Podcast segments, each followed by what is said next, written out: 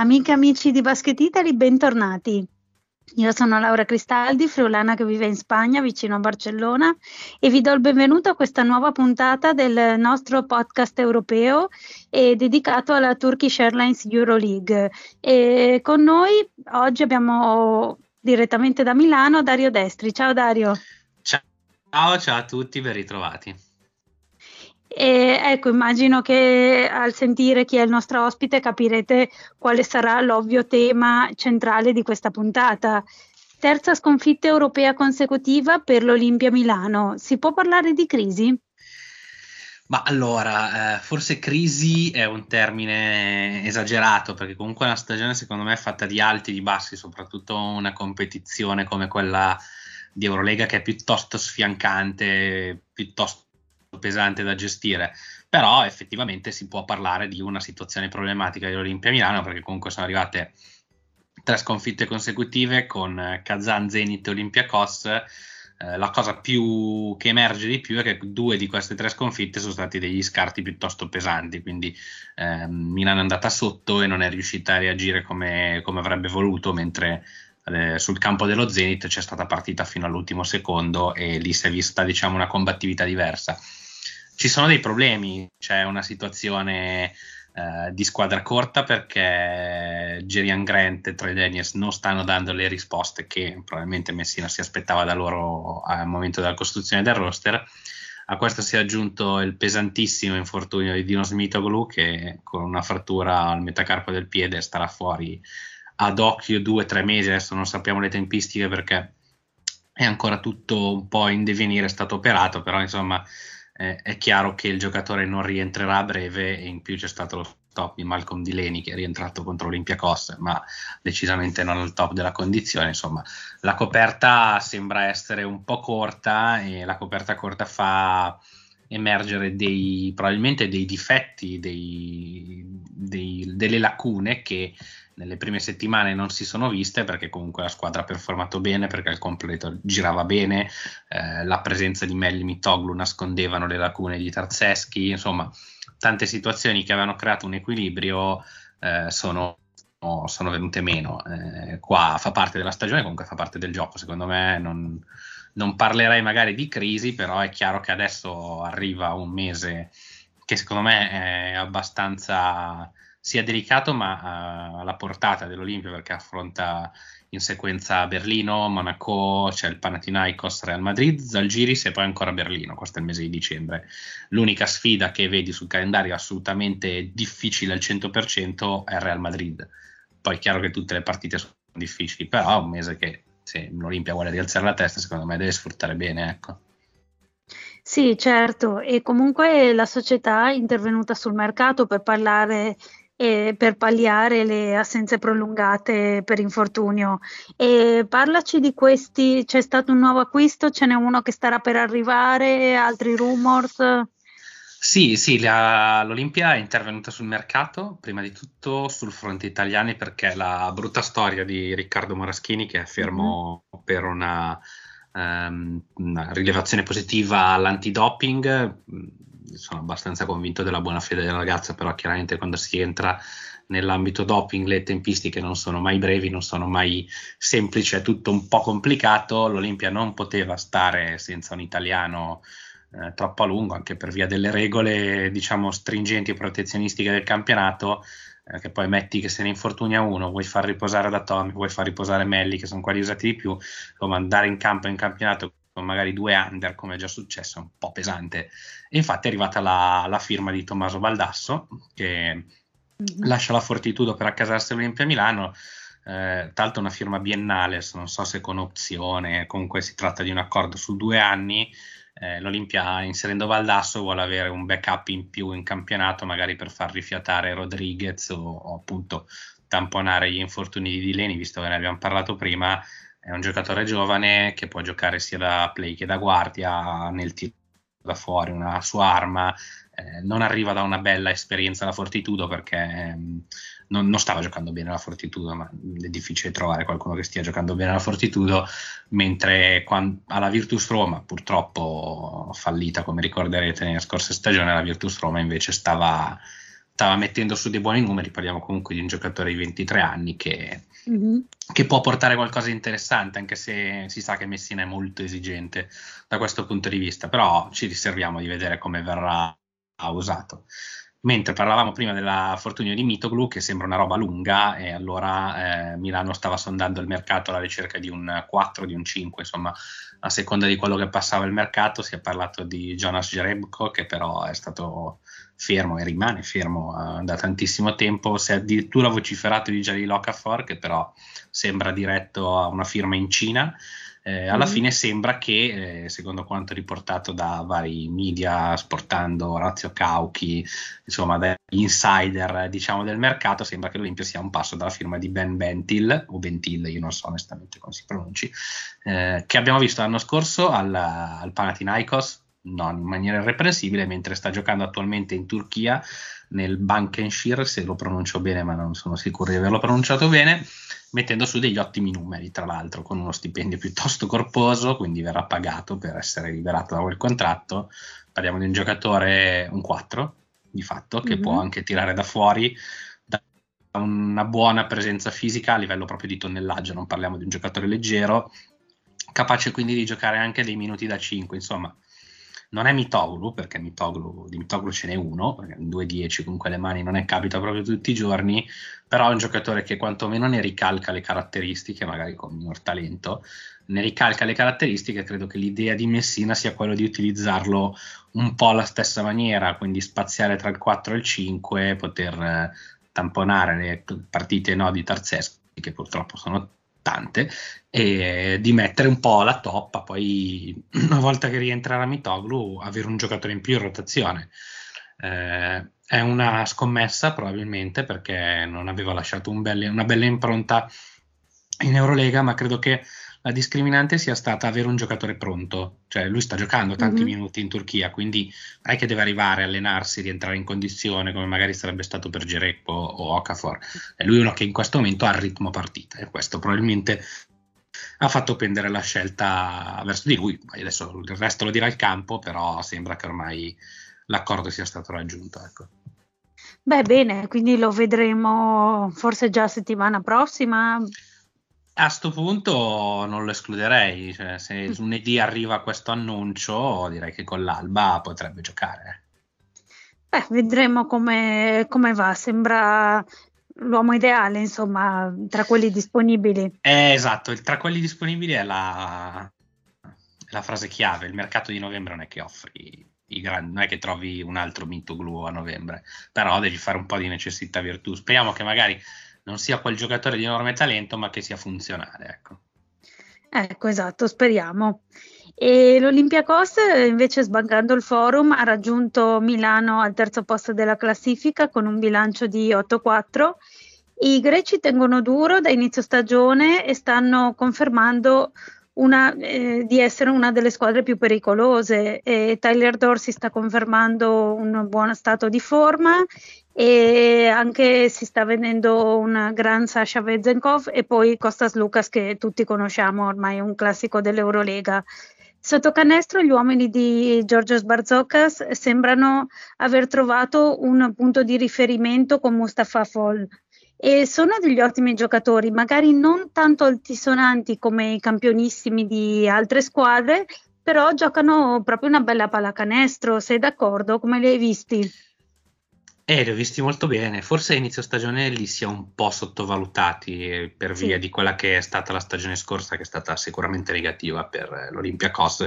Magari l'anno scorso ha firmato Slucas e tutti si aspettavano subito l'impennata che non è arrivata subito. Però quest'anno mi sembra una squadra molto quadrata, improntata sì è vero sugli esterni, perché comunque hanno firmato Tyler Dorsey che è un giocatore di altissimo livello, uh, ci metti insieme anche Walcup che è un buon mm-hmm. difensore che può anche portare palla, può fare da regista aggiunto, infatti gli assist li porta a casa. Sotto canestro magari possono essere meno, mm, eh, spiccano meno a livello di nomi, pensiamola così, perché comunque sugli esterni hanno i, i, classici big, però hanno sempre il veteranissimo Printedis, che magari non è più quello di una volta, ma intanto porta una certa leadership.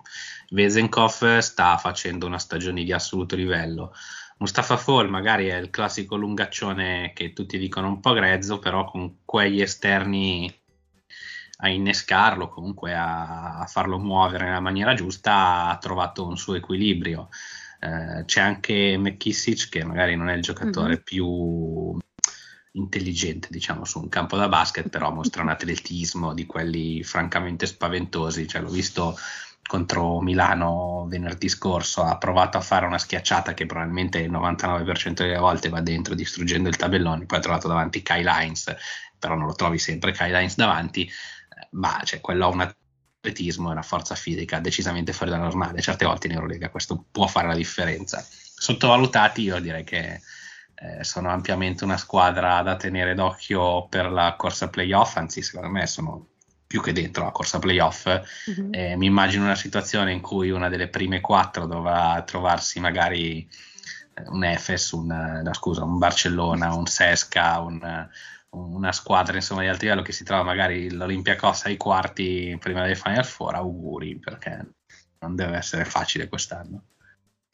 Eh, infatti, e appunto in testa alla classifica abbiamo sempre le mie due squadre preferite. Eh, ovviamente sono, sono, ironica, poi pensate che la mia sofferenza è doppia, perché il Real Madrid e il Barcellona sono prime sia in Eurolega che nel campionato di ACB. E che questo con, sorprende il giusto. Eh, sì, e hanno anche, cioè, praticamente con lo stesso, lo stesso record, perché in Eurolega hanno, entrambe sono a 10-2, a due vittorie dalla terza classificata che è appunto l'Olympiacos che ha 8-4 e in ASB sono a 10-1 dopo 11 giornate a due vittorie dalla terza classificata che è Lenovo Tenerife con 8-3 e cioè, quindi uno strapotere che dalla Spagna arriva all'Europa.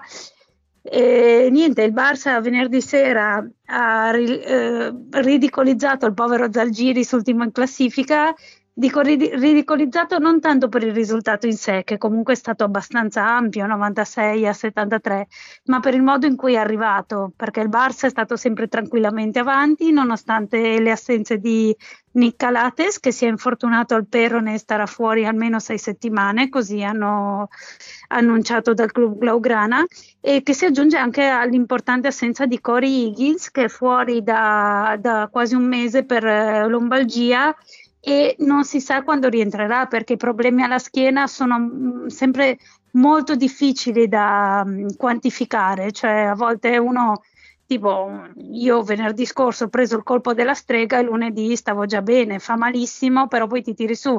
E invece quando è qualcosa di più croni- cronico è complicato capire quanto tempo ci voglia per recuperare da un infortunio alla schiena e Jessica Vicious non si è pronunciato su quando tornerà in campo Corey Higgins e poi è fuori anche Alexa Brines che si era fatto male a un ginocchio dovrebbe averne almeno ancora per un paio di mesi.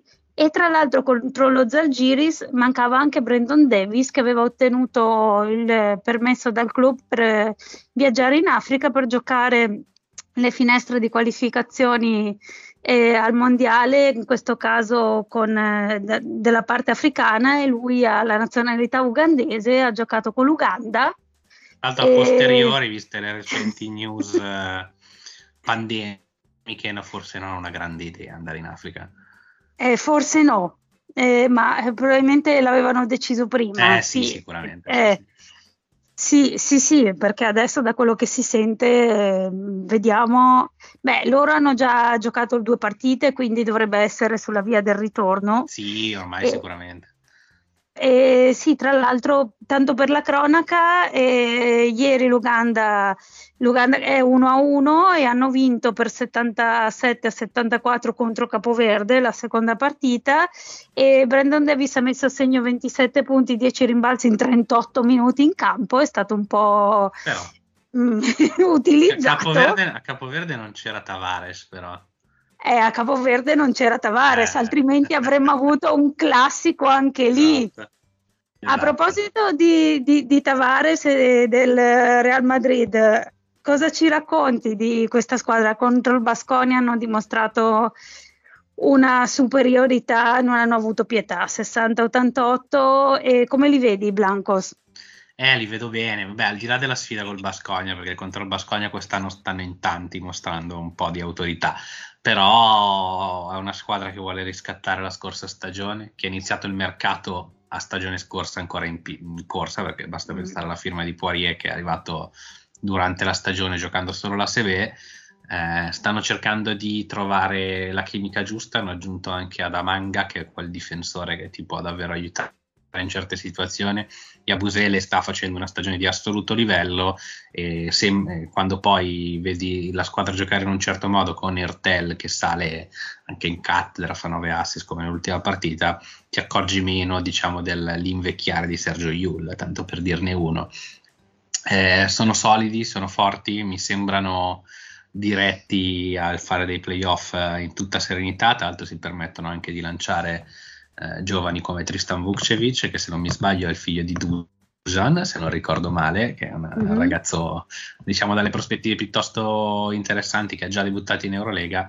Poi c'è la, la colonna portante, come al solito c'è Rudi Ferranda, c'è Alberto Abalde, c'è Tavares sotto canestro che eh, sembra sempre solo il lungaccione, ma migliora di anno in anno, porta sempre qualcosa di più che non è mai da sottovalutare e mi sembrano al momento insieme a Barcellona una delle squadre più solide della competizione. Barcellona tu prima è primo, tu prima hai citato tutti gli infortuni che sono quella classica cosa che stende più o meno una squadra, eppure sono, sono lì davanti, trovano sostituti, anche se leggevo che sono sul mercato per una point guard, si vede che il problema di Ehm, di Calates non fa stare tranquilli, ci ha avuto giocatori fuori, cioè sta fuori Higgins, sa, entra Yokubaitis che contro la sua ex squadra ha fatto un partitone da, da 15 punti e 7 assist, insomma sono sempre eh, la Provittola, anche lui di recente ha imbroccato diciamo delle partite di altissimo livello, eh, sono profondi. Le due spagnole mi sembrano le squadre più profonde di tutta la competizione, proprio a livello di alternative.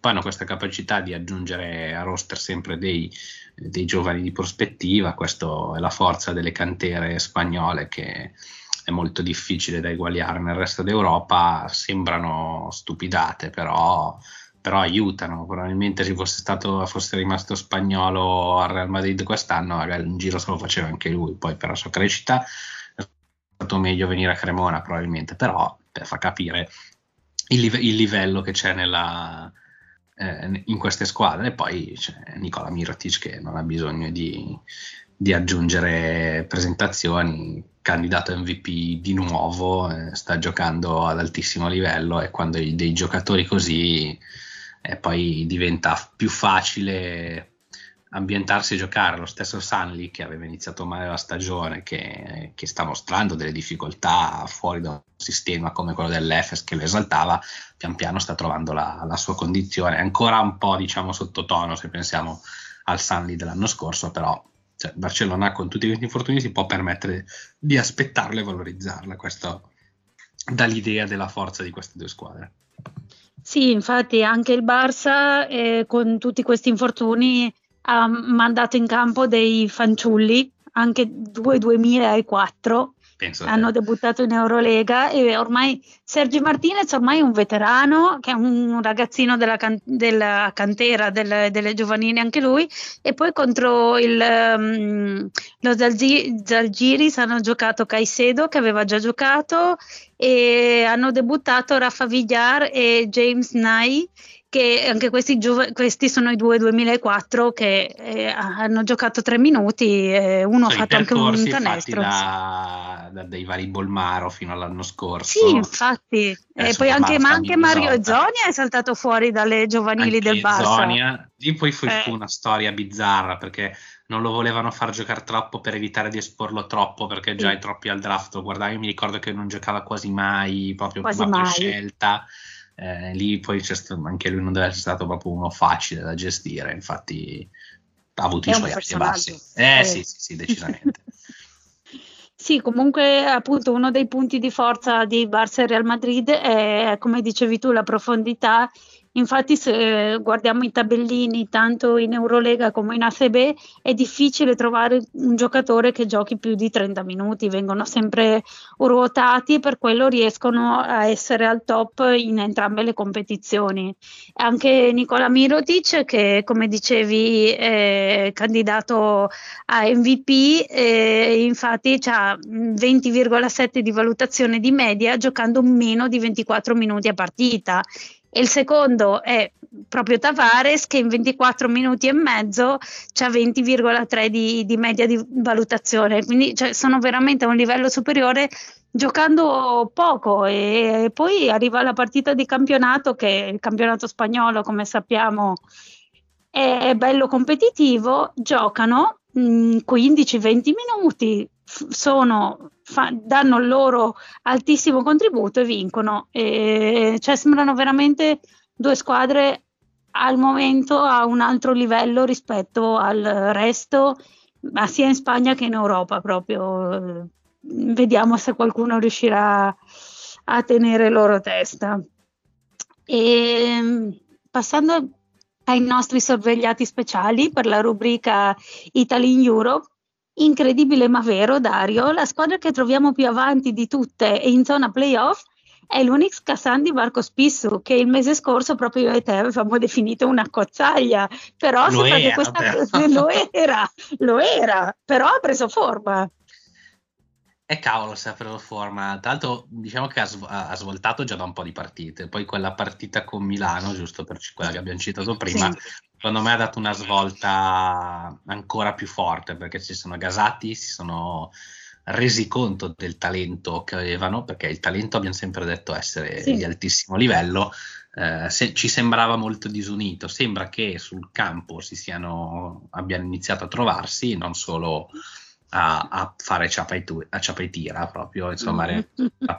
e Zoni ha cominciato a giocare un po' più di squadra, è salito tantissimo di, di, livello John Brown, che è un giocatore che a me piace veramente tanto per l'energia genuina che riesce a mettere su, su un campo da basket, ma a Brindisi lo conoscono bene, e poi abbiamo, cioè io quando ho visto la partita con Milano ho detto ecco Isaiah Canan ha deciso di tornare a fare Isaiah Canan perché è il classico giocatore magari a volte disfunzionale che, che ha un talento così grande che a volte neanche lui riesce a gestirlo perché va fuori dai binari però quando va in the zone proprio è capace di segnare bendato in rovesciata eh, sotto l'incrocio per dire, cioè sa, sa, segnare in qualsiasi momento da qualsiasi posizione e quando è in quella condizione eh, davvero è uno di quelli che non fermi, cioè, perché è, è, è, diciamo entra in quella, chiamiamolo a livello Mike James, insomma entra in quella fase dove può fare letteralmente di tutto. Non lo si era ancora visto, adesso sembra essere entrato in quel trend e insomma eh, con lui che entra in quel trend tutta la squadra si esalta. Hanno aggiunto tra l'altro anche Yanis Stimma di recente che però sì. chiaramente deve ancora trovare la, la, sua condizione la sua collocazione un po' come OJ Maio che vive ancora un po' di, di alti e bassi. In tutto questo a fare da backup alla fine da, a fare da backup di Lorenzo Brown, di Isaiah Canana, a seconda di chi gestisce il pallone, c'è il nostro Spissu che si è ben calato nel ruolo, cioè entra diciamo in punta dei piedi, se c'è un tiro non esita a prenderlo, se trova una condizione per scaricarla non esita a scaricarla e sta dando un contributo importante. Io onestamente cre- ho sempre creduto poco in Spisso in Eurolega, faccio poi magari mia colpa, uh-huh. però sembra aver trovato una giusta collocazione eh, forse probabilmente la garanzia di avere certi minuti che magari da altre parti non avrebbe avuto gli ha dato un po' di forza mentale, si è sentito più sicuro dei suoi mezzi e quando poi comincia ad entrarti il tiro, perché parliamo di un giocatore che comunque sul tiro vive tanto, eh, anche perché con tutto il rispetto spesso con quelle dimensioni non può andare al ferro in Eurolega serenamente, quindi deve decisamente aprire il campo e quando entra il tiro ti senti, ti senti, più tranquillo, cioè giochi più tranquillo perché sai che hai buone percentuali, sai di poterla mettere con continuità e il gioco tuo ne migliora, ma migliora anche quello della squadra. Lui è salito insieme Uh, come, è cresciuta la squadra, è cresciuto anche lui a livello individuale e sta portando a casa dei risultati che in tanti, me compresi, non si aspettavano. E Kazan a questo punto è una brutta gatta da pelare per chiunque, non la sottovaluterei.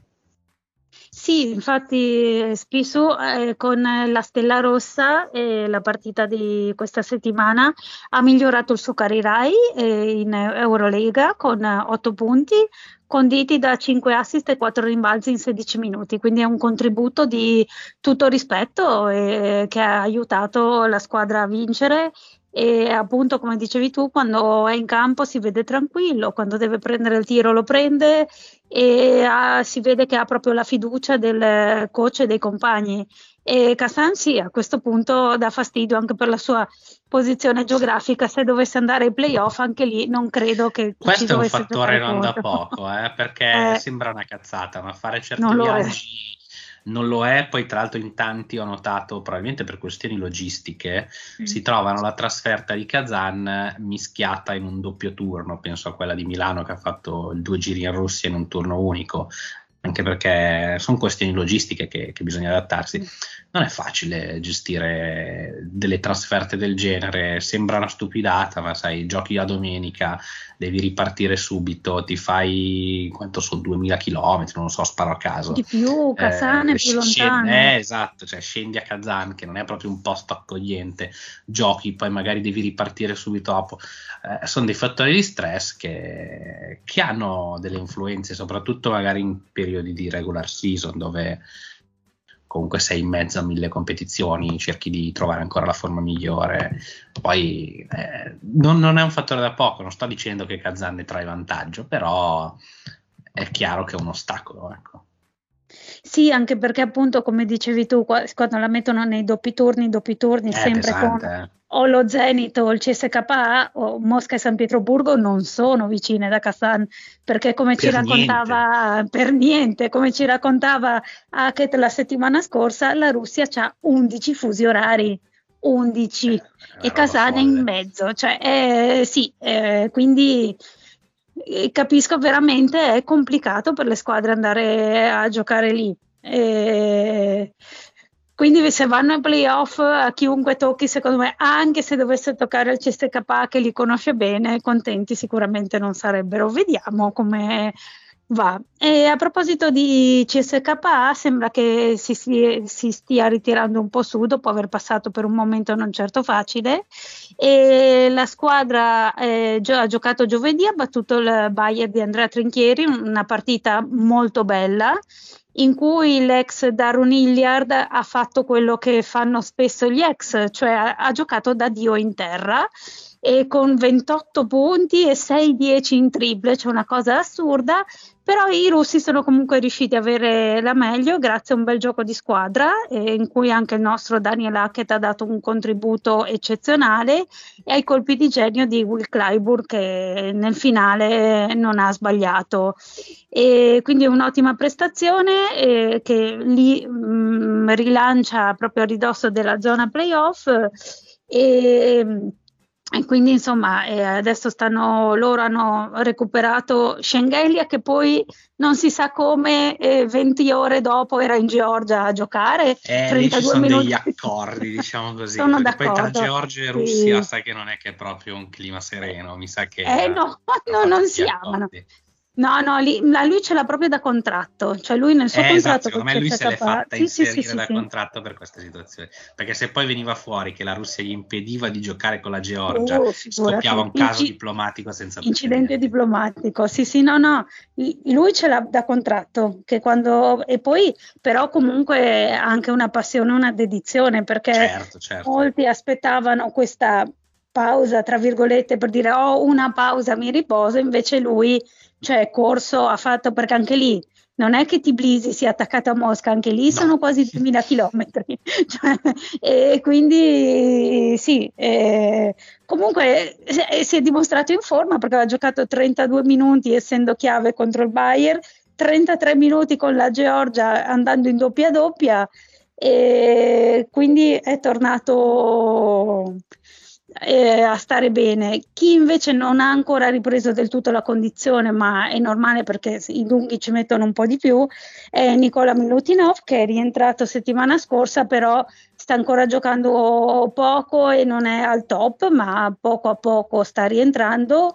Grigonis è tornato bene, insomma anche lui è stato fuori un mesetto e anche Sved sembra che stia capendo un po' come funziona la squadra e stia, ed è più utile, insomma sembra che rivedremo il CSKA pericoloso che ci aspettavamo a inizio stagione che per un po' tra un infortunio e l'altro insomma no, non abbiamo visto. E tra l'altro Dicevamo sempre il ruolo di Hackett che nella partita contro il Bayern è stato fondamentale, ha lottato su tutti i fronti e con anche il rimbalzo e l'assist eh, sul finale che hanno regalato eh, la vittoria poi per il canestro di Clyburn e infatti il presidente del CSKA Vatutin è saltato in campo ad abbracciarlo e l'arbitro era lì quindi ma cosa fai? Non è finita la partita torna a posto però è il presidente cosa gli devi dire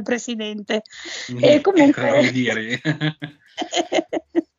come il CSKA tu come lo vedi? È una squadra che sta tornando perché alla fine si è fermata per dei semplici motivi. Avere fuori Schengelia, Milutinov eh, sono due tegole enormi perché è una squadra che sostanzialmente si fonda su di loro. Mm. Eh, le toppe che hanno, che hanno, messo non sono state delle migliori perché Kenneth Farid non ha dato le risposte che ci si aspettava, infatti non è entrato nell'ultima partita e non mi sembra un buon segnale. Eh, è stata la toppa, diciamo, low cost probabilmente Uh, Schengen è tornato e sta già iniziando a tamburellare. Su Milutinov mi sembra che l'intenzione sia del giocatore che della squadra sia quella di andare molto per gradi perché mm. gli infortuni intanto eh, che si sono susseguiti nell'ultimo anno e mezzo sono pesanti, sono di quelli che rischiano di condizionare una carriera, per di più su un giocatore di quella stazza che non fa dell'atletismo il suo punto di forza, cioè lui è più tecnico, quindi diciamo che il corpo magari eh, assorbe meno certi contatti, ha bisogno di lavorare un po' di più per reggere certi urti, perché insomma sono tutti stati infortuni di tipo traumatico che, che, davvero poi sul ginocchio, sul lungo sono una roba mm, molto pesante, delicata. Mi sembra che ci vogliono andare piano e l'ultima partita dove ha fatto 6 minuti eh, sì, ha raccattato 4 rimbalzi, ma soprattutto ha tirato una sola volta. Uh, mi dà la sensazione di un giocatore che è ancora abbastanza in fase timorosa, che voglia più tastare il, il, terreno prima di tornare a giocare seriamente, eh, credo sia abbastanza comprensibile, visto e credo che lo staff tecnico sia anche d'accordo. Eh, eh la, il Sesca può andare avanti ancora con lui a mezzo servizio, soprattutto quando Clyburn decide di fare il Clyburn, perché prende e decide di vincere le partite, perché questo, questo, è quello che fa. Poi Hackett si sta mostrando il solito grande giocatore di, di gestione eh, regista, insomma, è proprio eh, tu hai citato il presidente che lo abbraccia, ma è anche l'uomo di fiducia di Tudis, eh, proprio l'estensione di Tudis in campo e questo fa, fa, molto la differenza. Pian piano stanno rimettendo in piedi i pezzi mancanti e insomma il Sesca poi al completo rimane sempre il Sesca, devi, devi, devi averne paura. Il Sesca che poi non ha mai avuto Milutinov eh, dalla prima giornata perché si è fatto male alla prima giornata contro contro Milano, quindi il vero Sesca di fatto non l'abbiamo ancora visto, eppure sono una squadra sempre temibile. Vediamo, secondo me fra un paio di mesi li rivediamo in cima. Sì, sono d'accordo con te. E poi no, leggevo appunto perché eh, un, dei tweet di tifosi del CSKA, uno che diceva l'importanza di Farid è che così avendolo in panchina quando entra Bolomboy gioca bene perché c'ha paura che gli rubi il posto. Funge da stimolo, eh, eh, però funziona. Eh. funziona, attenzione, eh sì, non funziona. So, non mi ricordo la situazione contrattuale di Farid, mi sembra che fi- avesse firmato mesi. per due mesi con opzione. Io, non so, a naso visto l'ultima non entrata, penso che allo scadere due mesi lo accompagneranno tranquillamente all'uscita perché mi sembra che non sia stato così irresistibile da dire magari ce lo teniamo tutto l'anno. Ecco. No, beh, ma io all'inizio l'avevo detto, ma tutti non, in, non, incass- eh, non c'entrava nulla con la squadra, poi soprattutto il discorso che avevi fatto tu prima parlando di Milano, cioè non era un giocatore pronto perché veniva da un periodo di inattività e quindi... Da diversi anni di... alla fine gira eh, gira. Eh, se hai bisogno di inserire un giocatore subito devi prendere un giocatore pronto che sta giocando, altrimenti hai pazienza o mm, non so, comunque è un uomo spogliatoio, divertente, sempre attaccato alla squadra, fa ridere, fa... Mm, sì, sì, sicuramente sempre... non è uno, diciamo, non è un problematico in eh. spogliatoio, però non mi sembra che sì, sia quello non che è che lo, Esatto, non è che gli puoi pagare un contratto solo per eh, no, fare i video. Ci hanno provato, cioè, sì, ci hanno provato, sì. hanno detto, boh, magari se ci gira bene abbiamo trovato un colpo importante per la stagione, non è andata bene, ma credo che il contratto da due mesi fosse, fosse con opzione, fosse proprio improntato su questo. Cioè, proviamo per due mesi, se ci va bene, va bene, se va male ci salutiamo amici come prima. Esatto, allora cambiamo di paese e passiamo alla Turchia. Come previsto più o meno da tutti, eh, l'Anadolu Efes sta tornando. Quattro vittorie consecutive portano gli uomini di Ergin Ataman a metà classifica. Stanno risalendo la china, Sornioni recuperando l- la forza delle proprie stelle. E come li vedi, Dario? E chi pensava che non sarebbero tornati su pensava decisamente male perché il talento era talmente enorme da, da non poter rimanere nascosto. Allora, non sono ancora proprio al massimo perché secondo me hanno dei problemi eh, che, che, devono risolvere, che secondo me risolveranno. Intanto sono, non credo sia una coincidenza che abbiano ricominciato a risalire con il ritorno di Krunoslav Simon, che è sempre stato un esatto. po' l'equilibratore di questa squadra. Poi hanno aggiunto anche Laia Bryant che non sta dando ancora il massimo, però intanto è un tassello importante in cui giocarti tot minuti. L'Arkin è tornato a fare l'Arkin sostanzialmente perché nell'ultima partita con il Fenerbahce, il derby turco, l'Arkin 25 punti, 7 assist, bentornato Shane eh, quando gioca così è decisamente forse il giocatore più forte d'Europa, sicuramente l'americano anche se è turco, più forte d'Europa. Quando, eh, infatti quando oggi giocherà così, con la Turchia. Eh sì, però, però, questo lo capisco di più perché già con quello che gli danno per giocare con la Turchia, se poi non viene, cioè lo Erdogan lo viene a cercare. Anche perché gio- giocano, giocano nel, nel, palazzetto del, dell'Efes, eh, cioè è più facile di cambiare spogliatoio. Esatto. esatto. No, la squadra è in crescita, ma io avevo pochi dubbi che sarebbe tornata in crescita. È chiaro che si fonda sul, sul duo Larkin-Micic e quando giocano così tutta la squadra ne, ne trae beneficio. Allora, sicuramente l'ultima uh, vittoria è diciamo anche complice la non perfetta situazione del Fenerbahce però stanno risalendo e io credo che a fine anno saremo, l'altro anche l'anno scorso ha iniziato da schifo, mm. poi sono arrivati in fondo e hanno vinto. Io credo che a fine anno li, non so se li vedremo le Final Four perché quello è sempre un po' difficile da prevedere, ma stai veramente stupito di trovare l'Efes fuori dai giochi, ecco. No, infatti poi hai nominato il Fenerbahce e il derby Ecco, il Fenerbahce secondo me nessuno si aspettava un bilancio di eh, 3-9 col ter- terzultimo posto in classifica a, a, questo punto della stagione.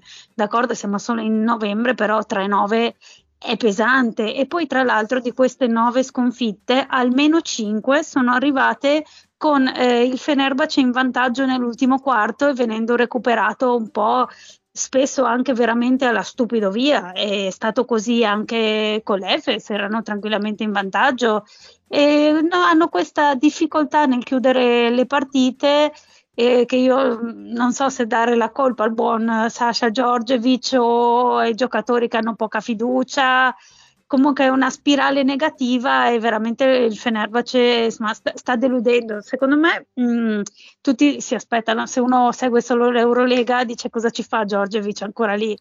Eh, però eh, loro sono, sono, primi in, sono, primi da soli in campionato e forse è comunque un campionato che non è facile, il campionato turco, sono primi con 8-1, e l'Efes è dietro, sono tutti dietro e quindi boh, eh, non, è, non è un facile.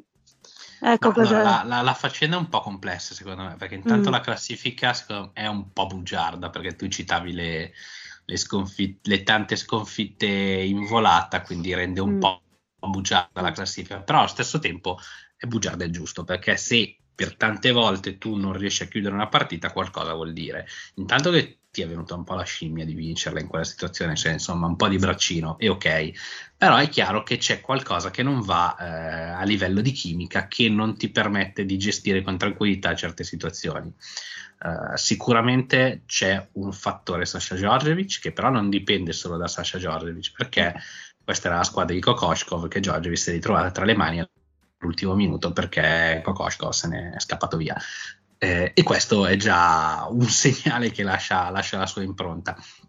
Uh, leggendo un po' qua e là, sentendo un po' di persone interessate, comunque quasi dentro al giro, tanti parlano di mancanza di leadership o comunque qualcuno in grado di dare quella calma, dare quella situazione, da prendere in mano la situazione quando è difficile, insomma i vari, eh, i vari Rodriguez, i vari Calates eh, oppure eh, eh, Sergio Yud della situazione.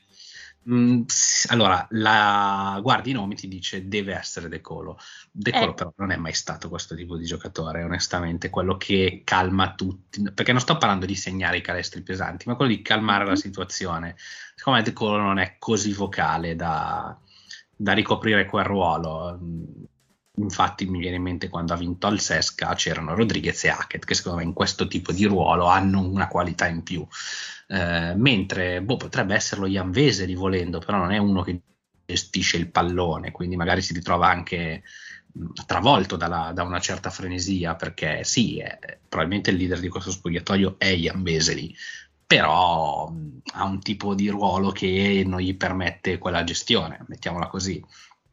E mentre, cioè, perché alla fine la squadra talento vero ce l'ha, cioè Pierre ce Henry, eh, Booker, cazzo, Veseli Booker insieme, cioè è una roba che dovrebbe fare il vuoto sotto canestro, perché sono due giocatori Uduric, che cioè, Uduric, eh... anche lui potrebbe essere uno di questi leader, però eh, c'è qualcosa che è come se mancasse un, ta- un tassello.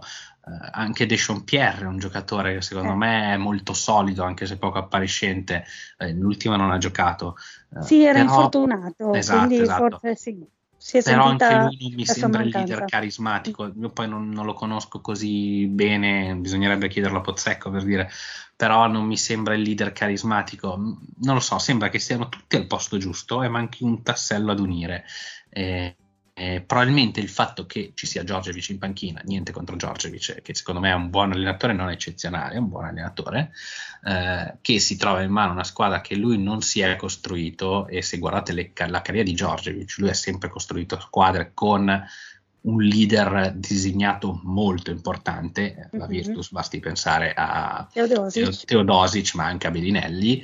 Mm-hmm. Eh, questa cosa secondo me manca e forse lui non si sente eh, non sente di avere la sua squadra e la squadra non sente di avere il suo allenatore. Eh, è una situazione che secondo me parte dall'estate, che non ha trovato una soluzione e se non riesce a trovare una soluzione neanche Maurizio Gherardini viene da chiederci se ci sia. È chiaro che secondo, si rialzeranno perché non riesco a credere che finiranno la stagione così, così in basso, così fuori dai giochi, però sicuramente adesso non so se sta- si parla tanto di sedia che scotta per Giorgiovic, adesso non so se mm-hmm. salterà o meno. In ogni caso, a fine stagione, credo che a prescindere dai risultati, cioè se vincono l'Eurolega, allora non stiamo parlando di nulla. Però magari ci si, eh, non si sa mai. Ma dubito anche che vinca il campionato perché puoi eh, essere primo, però poi devi giocare una finale contro l'Efes. Allora, esatto, allora esatto. Cioè, poi, poi, si vedrà chiaramente, però a fine stagione credo che sarà importante sedersi a un tavolo eh, e capire da che parte muoversi, basta che ci si muove in una parte netta. La questione Kokoschko, secondo me, ha minato la stagione del Fenerbahce più pesantemente di quanto si potesse immaginare. Eh, in questo marasma generale anche il nostro Achille Polonara fa quello che può, non gioca molto, ha una media di 6,7 punti e 4,2 rimbalzi in 20 minuti, è un ruolo piuttosto marginale rispetto a quello che aveva nel Basconia, però anche lui, mh, mm, lui è un giocatore molto umile che fa quello che gli viene chiesto e quindi non è un leader, è un giocatore che si mette sempre al servizio della squadra e secondo me tutti si aspetterebbero, si aspettavano che questo leader eh, sia De Colo, ma mh, mm, se tu non lo vedi eh, devono rendersene conto anche dall'alto e quindi intervenire perché eh, sì, hanno anche dei, eh, Danilo Bartel che è fuori da, da un po', anche lui. Mm. Sì, però, però non, non, basta spiegare, no, secondo me, no. per tutto il rispetto per Bartel, sì. è un qualcosa che sta un po' al di sopra, secondo me, ma proprio sì. di chimica. Mm. Che Polonara cioè, fa il suo. Allora, io mi aspettavo che calasse rispetto al Bascogna, perché il Bascogna era un sistema che lo esaltava molto, quindi mi aspettavo che calasse. Fa il suo, eh, ha degli alti e bassi, perché comunque ha anche dei bassi, sì. soprattutto diciamo magari difensivamente però comunque parti dietro Devin Booker, a Jan Vesely, che sono due giocatori che fanno sia il 4 che il 5 volendo, eh, mm-hmm. quindi sei inevitabilmente dietro a due big, ma credo che non ci sia niente di male in tutto questo. Eh, ci prova, cerca di aprire il campo, forse le percentuali quest'anno non lo stanno aiutando quanto vorrebbe. Eh, non mi abbatterei, nel senso che gioca in un sistema nuovo e si vede eh, ne soffre anche lui da nuovo arrivato. Sì, esatto, adesso vediamo se boh, anche loro forse eh, si parlava che potessero intervenire sul mercato, mm, non si sa. Vediamo, vediamo perché la situazione in Eurolega è piuttosto disastrosa per una squadra che in teoria parte per tornare alle Final Four, perché questo era l'obiettivo, almeno per giocare i playoff. Eh sì, e... poi no, arrivare lì non è mica facile per nessuno comunque.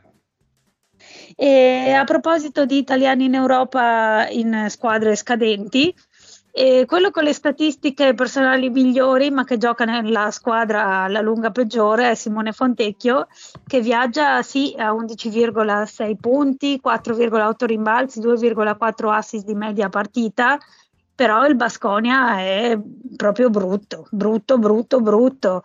Ha un record di 4-8, il cambio di allenatore da Dusko Ivanovic a Neven Spachia non sembra aver cambiato le cose, anzi ma cioè, non ha cambiato praticamente nulla, avevano vinto una partita ma forse l'avrebbero vinta lo stesso e in, anche in campionato non, non, vanno bene, insomma anche lì è una squadra, ma l'avevamo già detto dall'inizio, indebolita rispetto all'anno scorso e che con l'anno scorso i leader erano proprio Polonara e Henry che quest'anno sono al Fenerbahce e manca, manca qualcosa, manca cioè al Basconia mancano forse più di qualcosa, diverse mm, cose. Sì, sì, sì, molto indeboliti, ma proprio tanto.